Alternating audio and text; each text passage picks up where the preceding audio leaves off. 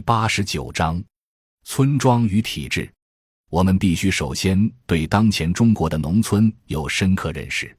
改革开放前，中国实行全国统一的人民公社体制，农村社会相对封闭，农民较少流动，农民主要从事农业生产，主要收入也都来自村庄。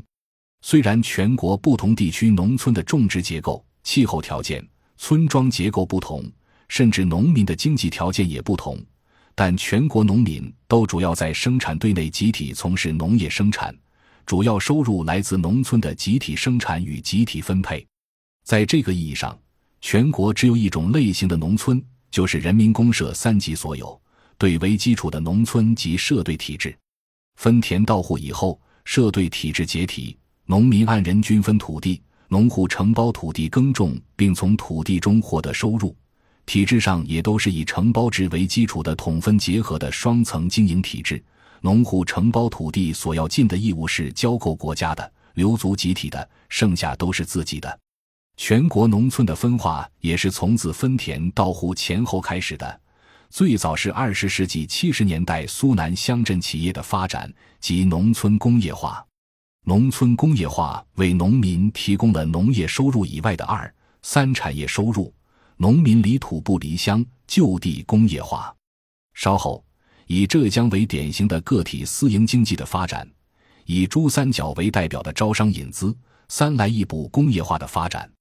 不仅开启了沿海地区农村迅速的工业化进程，而且吸引大量外来农民工务工。在二十世纪八九十年代，曾有一波全国范围的乡镇企业快速发展的潮流。全国几乎所有农村都在进行乡村工业化，不过好景不长，到二十世纪九十年代后期，乡镇企业本身的小散乱的弱点，以及产权不清晰的缺点，导致绝大多数乡镇企业都倒闭了。在世纪之交，取消农业税前后，沿海地区农村工业化继续推进，而中西部农村变得萧条起来。越来越多的中西部农村青壮年农民进城务工经商，其中相当部分就是到沿海发达地区农村务工经商。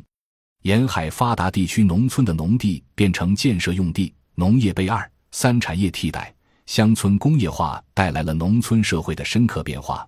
大量外来农民工流入，也对传统村庄秩序造成巨大冲击。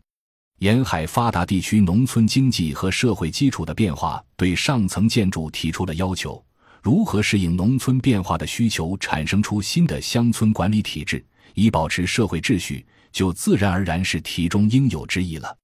已经工业化且有大量外来农民工涌入的沿海发达地区，已完全不同于传统的以农业为主的相对封闭的农村。这样的农村就是我们所说的城市化了的农村。同时，在全国绝大多数农村，虽然在二十世纪八十年代有过工业化的萌芽，却很快就随着乡镇企业的衰败而终止。农民承包土地有限，大量农村剩余劳动力进城务工经商，而由年龄比较大的老年人留村务农。这样，就在全国绝大多数农村形成了以代际分工为基础的半工半耕家计模式。农户家庭没有放弃农业收入，同时又增加了城市务工经商收入。越来越多的农村青壮年劳动力进城务工经商，就留下了部分农村获利机会，以使无法进城或不愿进城的农户增加从农村获利的可能。取消农业税以后。农户家庭进城的潮流进一步深化，更多农村劳动力进城，更多农民家庭进城，以及更多农民家庭在城市买房安居。不过，总体来讲，当前仍然有大量需要依靠土地与农村获利机会生存的农户在农村生产生活。其中最重要的是，占到全国大约百分之七十的以代际分工为基础的半工半耕农民家庭中的年老父母仍然留村从事农业生产。同时，几乎所有进城农户都保留了返乡的可能性，以保障在自己无法体面进城时返回农村。正因如此，虽然当前中国绝大多数村庄中，随着越来越多农民进城务工经商，村庄边界开放。农民收入多元化，主要是城市工资性收入，但村庄却并未消失，且农业依然在当前和未来的农民家庭收入中占据重要位置。这样一种人口流出、相对衰败的农村，完全不同于前面所讲的城市化的沿海发达地区农村的传统农村。当前中国城市化了的农村所占比重其实很小，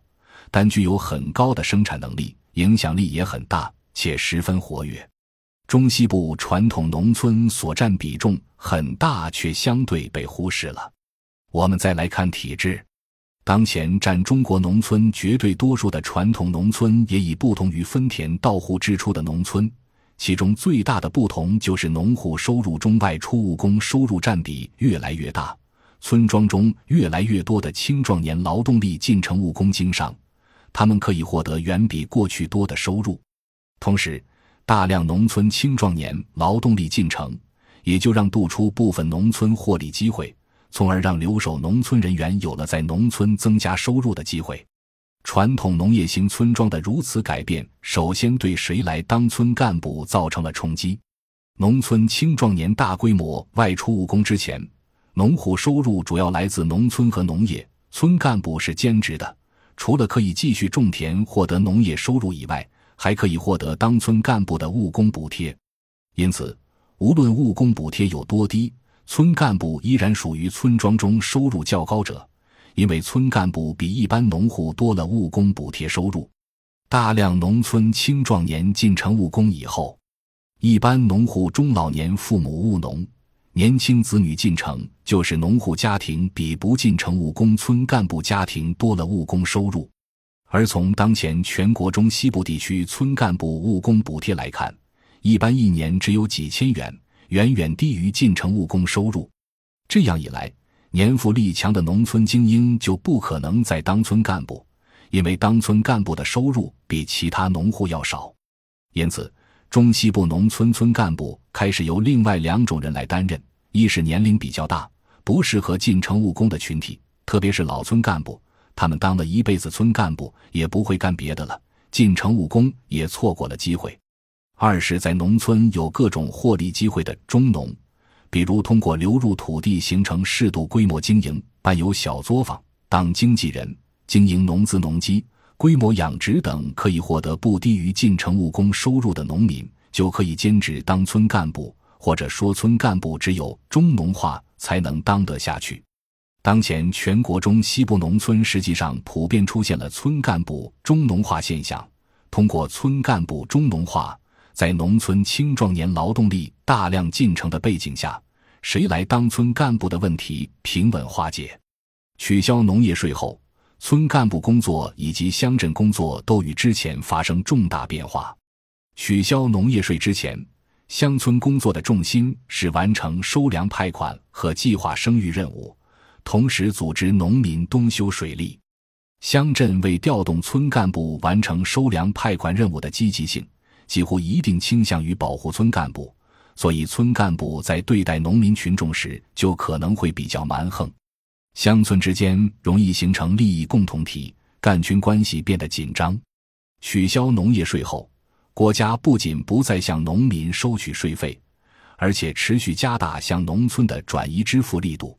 农村工作重点变成分配自上而下的各项国家政策资源，基层治理的重点就是要约束村干部在分配资源时的优亲厚友，因此就需要在乡村治理中强调公正、公开、公平。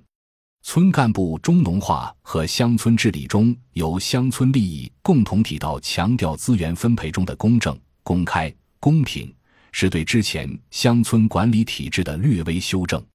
这样一种体制仍然可以称为传统的乡村管理体制，即村干部兼职化，乡村治理以解决问题为导向，乡村治理简约化。改革开放以后，东部沿海地区一些农村迅速工业化，代表性的有三个地区，即苏南、浙江、珠三角。到现在，这三个地区农村基本已经工业化了。最重要的原因有两条：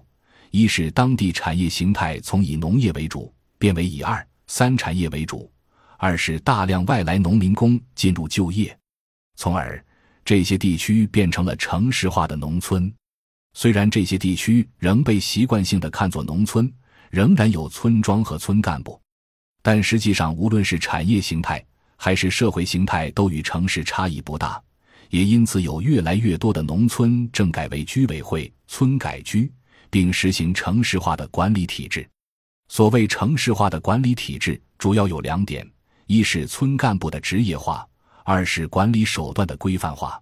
村干部不再是拿务工补贴的不脱产干部，而是拿工资的职业化干部。村务管理必须规范、依法依规，办事留痕，每一件事都要形成文字存档。这样一种现代的城市化了的管理体制，就成为与城市化了的农村相匹配的一种类型。